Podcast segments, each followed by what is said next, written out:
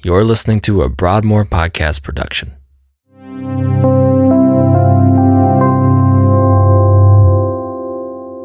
In today's message, Pastor Josh Brady finishes out chapter 6 of Romans as he preaches from verses 15 through 23. This passage continues the Apostle Paul's teaching that we have been made dead to sin and alive to God. He uses an illustration that people in his day would have understood as he talks about how we are no longer slaves to sin, but have been made slaves to righteousness. It's our prayer that we'll be challenged and encouraged by God's word today. Well, good morning, church. How are we? Happy New Year!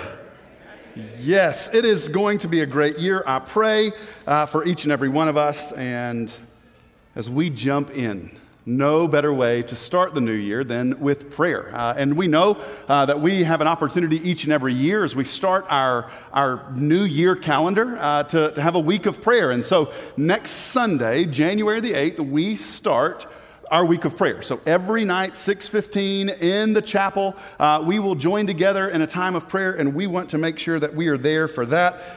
The theme this year is serve. Out of Mark chapter 10, verse 45. For even the Son of Man came not to serve, but to be, uh, not to be served, but to serve, and to give his life as a ransom for many. So that is our theme for this week in our week of prayer. Starting next Sunday, going through Sunday through Friday, we want to make you aware of that. So please save the date, whether you join us in the room, which would be great, or you watch all these services that will be streamed online. That would be awesome. I think it would be appropriate for us to pray as we start this new year off together. Would you join me in just thanking God for this year? I'm going to give you some silence on my end, and I just want you to spend some time saying, God, thank you for, and whatever comes to your mind, I want you to ask God blessing over those things. Let's pray.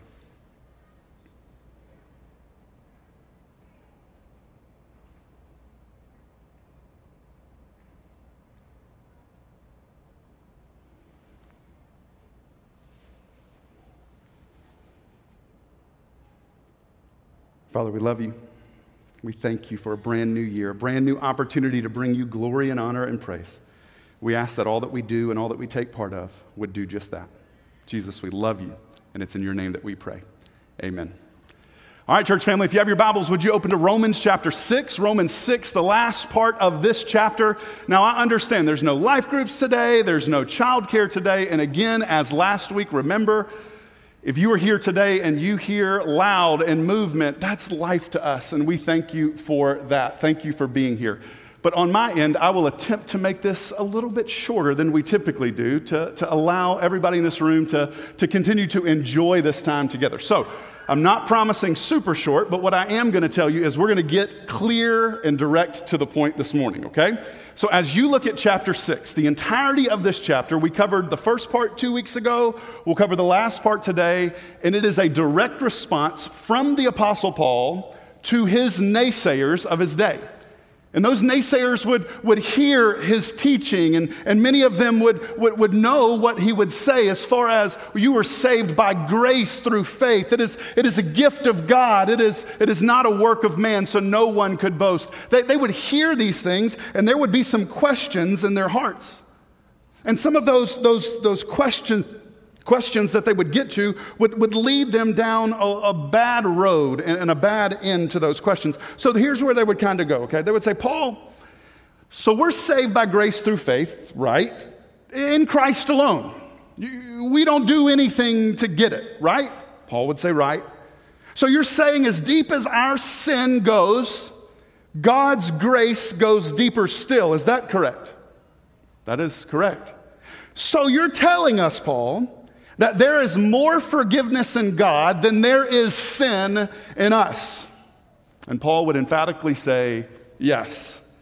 Now, in those responses and in that teaching, although absolutely true, these people, these naysayers, came to really poor conclusions. Here, here would be some of their conclusions. And I know, I know none of us would ever think this way. A little bit tongue in cheek, because no doubt we've all landed here at some point before. Here are some of those bad or poor conclusions that we or they can jump to. Here's the first one. So we're free from God's wrath now. So that means we can do whatever we want and not have to worry about the consequences. Another poor conclusion I can do whatever I want because I know Jesus has to forgive me. And the last one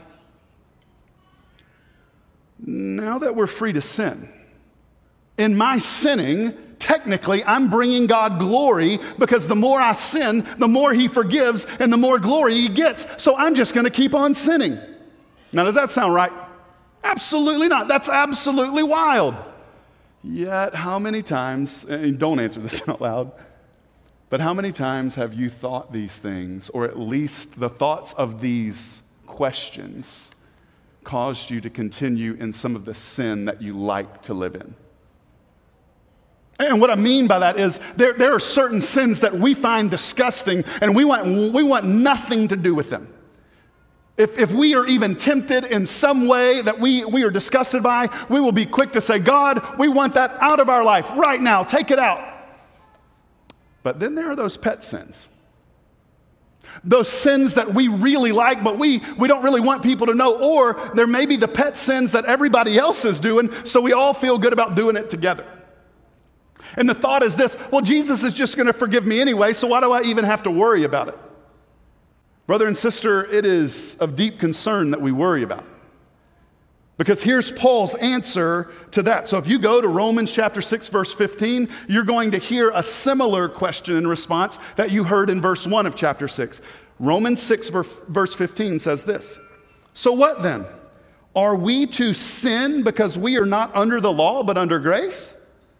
Paul says by no means. Now this word to sin is important. It's not like um, you sinned once, or it's, Paul's not saying that you should be sinless now that you are under grace. The question here is should you continue in sin? Is this something that you should habitually be doing over and over and over again?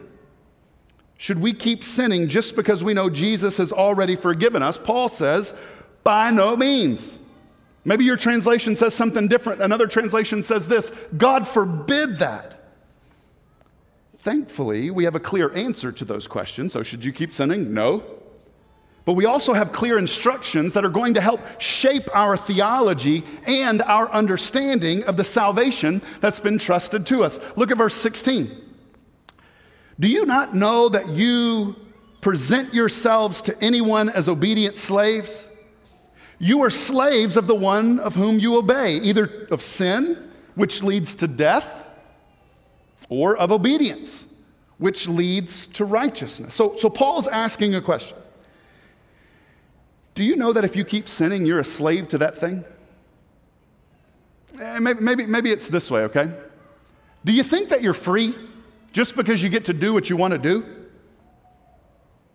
Do you, do you think you're free? Because, because there are some people who, who would have this mentality that God is holding me back from what I desire. I want to be free in my life. So Paul says, Do you think you're really free? Just because you're not, you're not trusting in God or adhering to His word or listening to the teachings, do you think you're actually free? Don't you know that if you continually give yourself over to your heart's desires and you can't say no to those things, then you have become a slave to that thing. You think you're free, but you're not. Now, here's the truth, okay? Here, here's the truth. You are going to be a slave to something. And when I use the word slave, I'm using the one that Paul uses, and I'm going to tell you why he uses that really hot topic word. Not even hot topic for today, but hot topic for first century. He uses the word slave because all of the hearers or all of the readers of this letter will be able to understand that a slave is controlled. They have no say, and if they do, it is only the say that sits under the leader above them. So Paul says this two truths here. You are a slave to something, you are controlled by something. There's only two options. Number one, you're a slave to sin. And that is going to lead to death. There's no other, another path from that. So sin will always lead to death.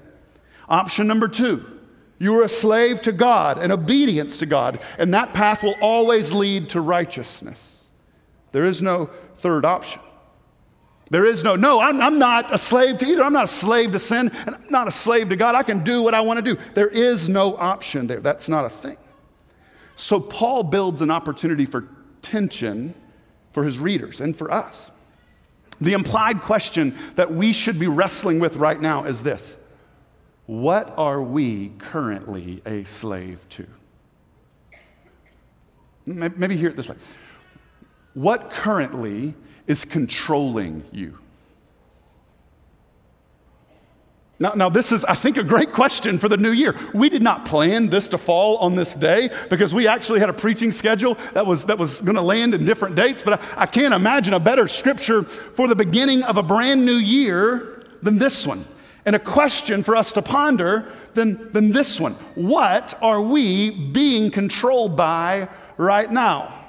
Now, no doubt Christians are going to say, The Lord, I'm controlled by the Lord. How you know? What is it about your life that tells you that you are controlled by Him? Or are we controlled by self? Does a desire well up in your heart and go to your mind and say, Yes, I'm going to do that thing? And here's the scariest part. We'll, we'll talk about this in just a few moments. When we muddle the two together, we get in a really dangerous place where we will allow something to well up into our heart, go into our mind, and begin to act it out. And there's a pause for a moment and say, Lord, do you want me to do this? And in our Christian culture, we will say, Well, surely this is the desire that I have. The Lord's given me this desire. So we run full steam ahead in sin, thinking God is sending us to do it. What are you being controlled by today? That's what Paul is asking them and asking us as well. Now, whatever the tension is that you are holding right now, maybe you are confident and say, No, I'm, I'm controlled by the Lord. I read His Word, I apply it to my life. The Holy Spirit leads me and guides me in accordance to this book. 100%, I'm in. Or maybe you're confident today you, you are not being led by the Lord. You are being led by self and sin, and you don't know what to do with that. Wherever you land on that question, there's reason for hope and celebration in the next verse. Look at verse 17. But thanks be to God that those that you who were once slaves to sin have become obedient from the heart to the standard of teaching to which you were committed. Now, this response, hear me out. Everything that I'm going to talk about from this point forward, as far as in this chapter and in this sermon, is specific to people who have put their hope and trust in Christ. Okay, I want to be clear here because if you're lost and I start using the, the collective we, you're going to think, oh, look, preacher said I'm just fine. No, no. The celebration is for those who've put their hope and trust in Christ here. So, so remember that as we move forward. But thanks be to God that you, who were once slaves to sin, that's pre Christ, have become obedient from the heart to the standard of teaching of which you were committed. So, hey, saved person. You were once slaves of sin, but praise God. He has made you obedient. This is important. From the heart, God changed your heart, God changed your desires. And we were slaves to sin, but God changed us. It doesn't say, listen to me, be, be clear here. It doesn't say you were slaves to sin, so God changed your behavior. God doesn't start on the outside and go in, God starts on the inside and goes out.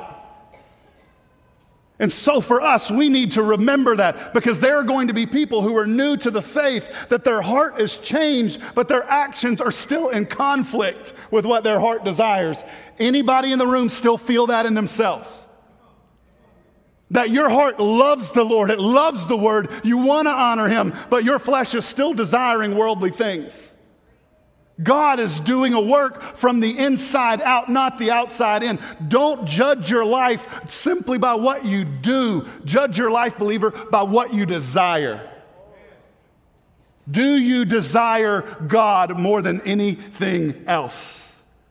That's where Paul is, is speaking to us here this morning. You were slaves to sin. Your heart was chained to the enemy, but God broke that chain and set you free. He's given you a new heart, new desires. But to what? What's the standard of, of change? Try, try hearing it this way How do you know, Christian, what is right and what is wrong? How, how do you know what is sinful and what is godly? Paul says that it is by the standard of teaching that you are committed. In short, God is the standard setter, and Christ is the standard. One more time, just for clarity God the Father is the standard setter, and Christ the Son is the standard. So, how, how do we know what is right and wrong? How do we know what is godly and sinful? Well, Christ as our standard. He is the just and the justifier. He is the only one that can meet the standard that has been set. This is why it is eternally important that we are committed to Christ and nothing else. And, and before you say, well, amen, of course, preacher, what else would we be committed to? Here are a few examples of things I believe we, collectively, we, Christian, and even if it's not a collective we, I know it's a me things that I can decide as the standard and it makes me feel better about me. But these are wrong. Okay, so here we go. It is eternally important that we are committed to Him and to nothing else, to Christ and nothing else. Not what we think is good, better, or best, but to what Christ says is good, better, or best. There is a huge difference there. Because no doubt there are times in our life that we get confused what we think is good and what God has called good. Matter of fact, go all the way back to Romans 1, and that was the indictment on the people. Not only were they doing things that were against God, but then you had a whole other group giving praise to those who were doing the things against God and calling it good. So just because you think something is good, better, or best doesn't mean it is so. That standard comes from Christ. That standard comes from the Word made flesh. Another one that gets me in trouble the shoe fits, let's wear it. We are to be committed to Christ alone, not what someone that we admire is doing. There's a lot of times in the world that we live in, call it influencers, call it people that we like. That will look to them and say, wow, they're really good people. I want to be like them. And so instead of going to this book, we jump this and go to them and say, they're the standard. The way they read the Bible, the way they interpret Scripture, the way that they are seemingly walking out their faith, that's the standard for me. No influencer is your standard, church. Christ is your standard. And this isn't exhaustive, but this is the last one that I have for the morning. We're to be completely committed to Christ, not the newest social cause or buzzword. Those things aren't bad in and of themselves, but listen to me. If we get caught up in what the world is telling us is important now, and we neglect what God is telling us is important, we have missed the mark. What are we being controlled by? Are we being controlled by Christ and Christ alone, or is it a myriad of any other thing? In being committed to Christ alone, not these other things, something incredible happens in us. Look at verse 18 and having been set free from sin, have become slaves of righteousness. Wait, we, we've been set free from, from sin. What, what held us down, what shackled us to, to ourself and to the enemy, we've been set free from it. We have become slaves or we have become controlled by righteousness. And then Paul says something really strange next. Look, look, with me, if you will, at verse 19. Now I'm speaking in human terms because of your natural limitations. For just as you once presented your members as slaves to impurity and to lawlessness, leading to more lawlessness, so now present your members as slaves to righteousness, leading to sanctification. Now, Paul says, he uses, in the ESV, it says human, human terms. Kind of sounds like Paul is out of his mind a bit here, as if he isn't human and we are. That's not necessarily what he is saying here. Listen, what he is saying is, I'm speaking in a way that you can easily understand.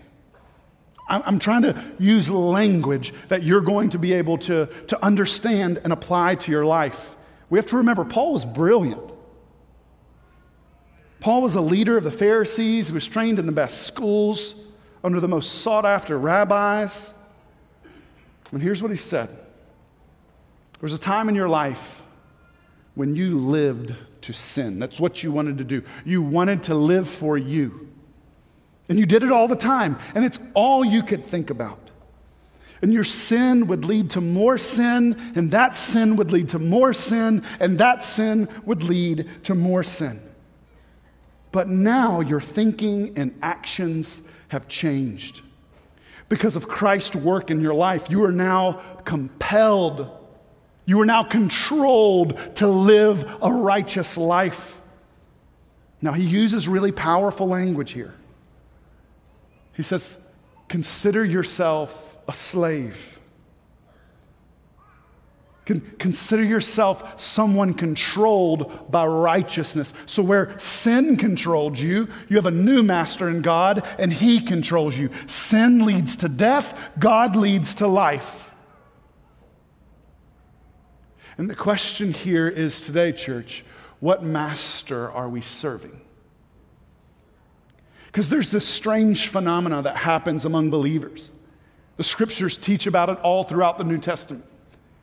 The Old Testament gives us illustration after illustration after illustration that this is true.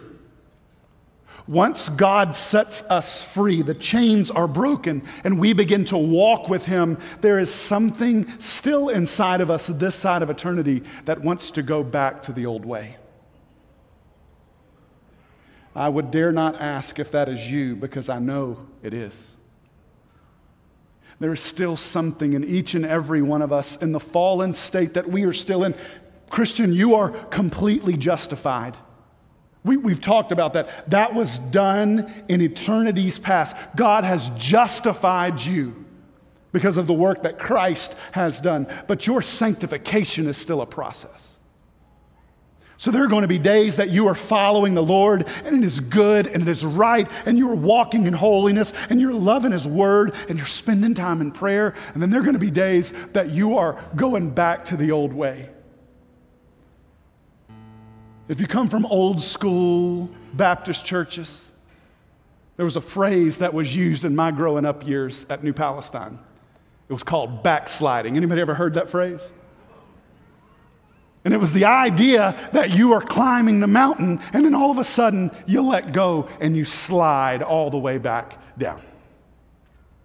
And that used to bring a lot of fear to me because my thought in being a backslidden Christian is, well, I'm going to slide right off of that cliff and die. The good news of the hope of the gospel is this that even in your sliding nature, God has you. He holds you. If you are born again, you are His. There's nothing that can separate you from that love. That's coming in Romans 8. But there's a, there's a real decision to be made today, as it is every day. Even though you are free from sin, for whatever reason, we like to still serve that master. So, who are you serving today? As you journey into this new year, who are you going to make it a priority every day to serve. Paul says, Consider yourself a slave to righteousness, controlled by God and righteousness, because that type of living leads to sanctification. Sanctification is the process where we become more Christ like. Look at verse 20. For when you were slaves of sin, you were free in regards to righteousness. Now that sounds strange. Wait, are you saying, Paul, that, that before I was a Christian, I was a slave to sin, but I was free from, from righteousness and the law? Yeah, that's what he's saying, and that's not a good thing. Listen to what Paul says, verse 21. But in that life, what fruit were you getting at that time? From the things that you are now ashamed of. So, so, so think about that. before Christ saved you and you lived only for yourself, and maybe, maybe in that season you would say, I'm completely free to do whatever I want to do. I can choose to do this or that, to go here or there, to desire this thing or that thing. Paul says, Great, what fruit did that bring? Without going too deep on the first day of the year, I would even say it a little differently to maybe drive home the point of where we live today. What scars do you still have because of that life? You may have thought you were free, but no doubt how you lived has brought pain to you. Paul says, even the thought of it brings shame. So you may have thought you were free, but you weren't free at all. The only place that old life was leading you was to death. So, yeah, you were free to do whatever you wanted, but that freedom only had one end eternal separation from God. Verse 22, but now. So that was the old you, but now you have been set free from sin and become slaves of God. And the fruit that you get leads to sanctification and in its end, eternal life. So, so here, but God, now you've been set free from your sin. He's broken the chains and He's called you to Himself. And Paul's still using the strong word where he says, You are a slave to God, you are controlled by God. And the more you pursue that righteousness, the more fruits that will come. Remember, the old life, the fruit brought pain and a shame. The new life, the fruit brings joy in life. The more you pursue that fruit of righteousness, the more you become like Christ this freedom, this way of living in its end leads to eternal life. So, to sum up this chapter in a sentence, look at verse 23. For the wages of sin is death, but the gift of God is eternal life in Christ Jesus our Lord.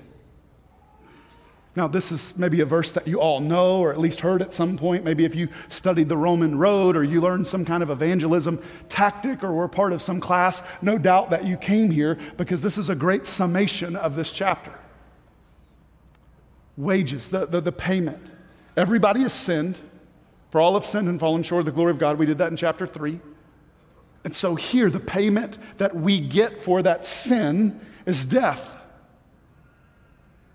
But notice the second part of that verse. It says, But the free gift of God is eternal life in Jesus Christ our Lord. It's not the wage of serving God. You, you can't work your way to salvation. It's a free gift that God gives to those who trust in Him. So you keep working for you, doing what you want to do, you are going to get death. But if your heart is changed by the gospel of Jesus Christ, then everything shifts. You're not going to get a payment anymore, you're going to get grace. You're going to get something that you did not deserve. But God gives it to you freely. It's a gift. And it's eternal life in Jesus Christ our Lord.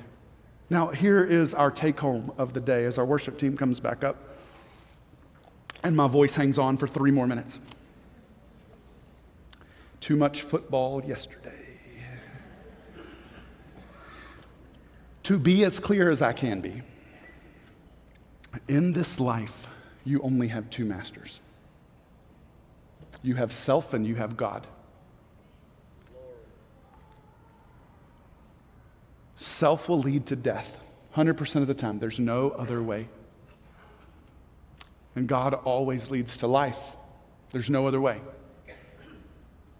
Self is controlled by sin. God is controlled by obedience to God's standard, which is Christ. It's time to choose which master we will serve.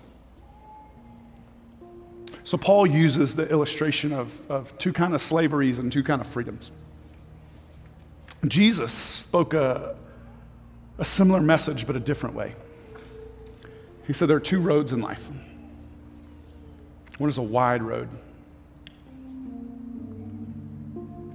and many are going to find it. But that wide road leads to destruction. But there's another road, it's called the narrow road. And only few will find that road. But that road leads to life. What road are you on right now? Wait, Josh, I, I, thought we just spent like two months talking about the free gift of grace and, and we don't do anything. No, no. You can't earn this. We're, we're not going to have like a sign up service at the end where you commit to live your life this way, and in turn for you living your life this way, then God might save you at the end. That's not what this is. The gift has already been offered. Christ has already died on the cross and risen from the grave. The question is will you acknowledge that truth and live for the new kingdom? Will you acknowledge that truth and serve the new king? One of my favorite books of the Bible, not because it shares my name, but it's just a great coincidence, is Joshua. Joshua was a second chair leader for a long time behind Moses. Moses dies, and God calls Joshua to lead Israel. And Joshua does a good job. We, we all know Joshua 1 and the whole three times God says, Haven't I told you to be strong and courageous? But it's at the end of Joshua that I find great challenge and comfort. This is, this is what he says in Joshua 24, verse 14 and 15. Joshua gathers the people of Israel. He's about to die. They've kind of lived for God and not lived for God. They've kind of done the things that God called them to do and not done some of the things God's called them to not do. Then he says this as he has all of Israel gathered right before he breathes his last breath.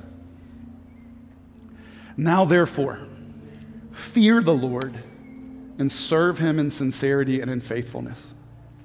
Put away the gods of your fathers that they served beyond the river and in Egypt, and serve the Lord. But if it's evil in your eyes to serve the Lord, choose this day whom you will serve. Whether the gods of your fathers that they served in the region beyond the river, or the God of the Amorites in whose land that you dwell. But as for me and my house, what? We will serve the Lord. So Joshua got to a point where he said, You are God's people. And I can tell you that we are called to serve him. But Joshua would say to them, I can't choose for you. That's something you have to do every day. So, in the same way today, I pray that I'm not getting close to my last breath, but if I do, glory. But I give the same challenge. I'm telling you, Christian, you were redeemed to serve the Lord. But I can't choose that for you. I can't, I can't make you do that in this new year. That's something that you have to choose every day. The price has been paid, justification has happened. The question is do you believe it? And will you live that life out? That's the question presented to us as we end Romans 6 and as we begin 2023. Choose this day whom you will serve. As for me and my house, we will serve the Lord. Church, would you pray with me? Father, we do thank you for today. We thank you for the gift of your word and the opportunity that we have to worship each and every week. I pray, Father, that as we begin this new year, that we would be honest about where we are and what we are currently serving, where our heart is, who it belongs to. I know there are too many times in my life that I know my heart belongs to you, Father yet I still live for me. May that not be so. I pray for my brothers and sisters across this room and watching right now online. Holy Spirit, that you would begin to continue to convict us, call us to the life that you have redeemed, a life that is set free from sin and controlled by the Spirit. May we be people who are committed to this word and live according to it, not just on Sundays and Wednesdays and in Bible studies, but with every breath that we have left on this side of eternity for when we cross over to the next life. We will see all of this word realized in our King Jesus, who reigns on the throne, not in the future, but today. So help us, Father, to respond rightly to that truth in our life. Lord, we love you, and it's in your name that we pray, and we now stand and respond. Church, would you stand with me?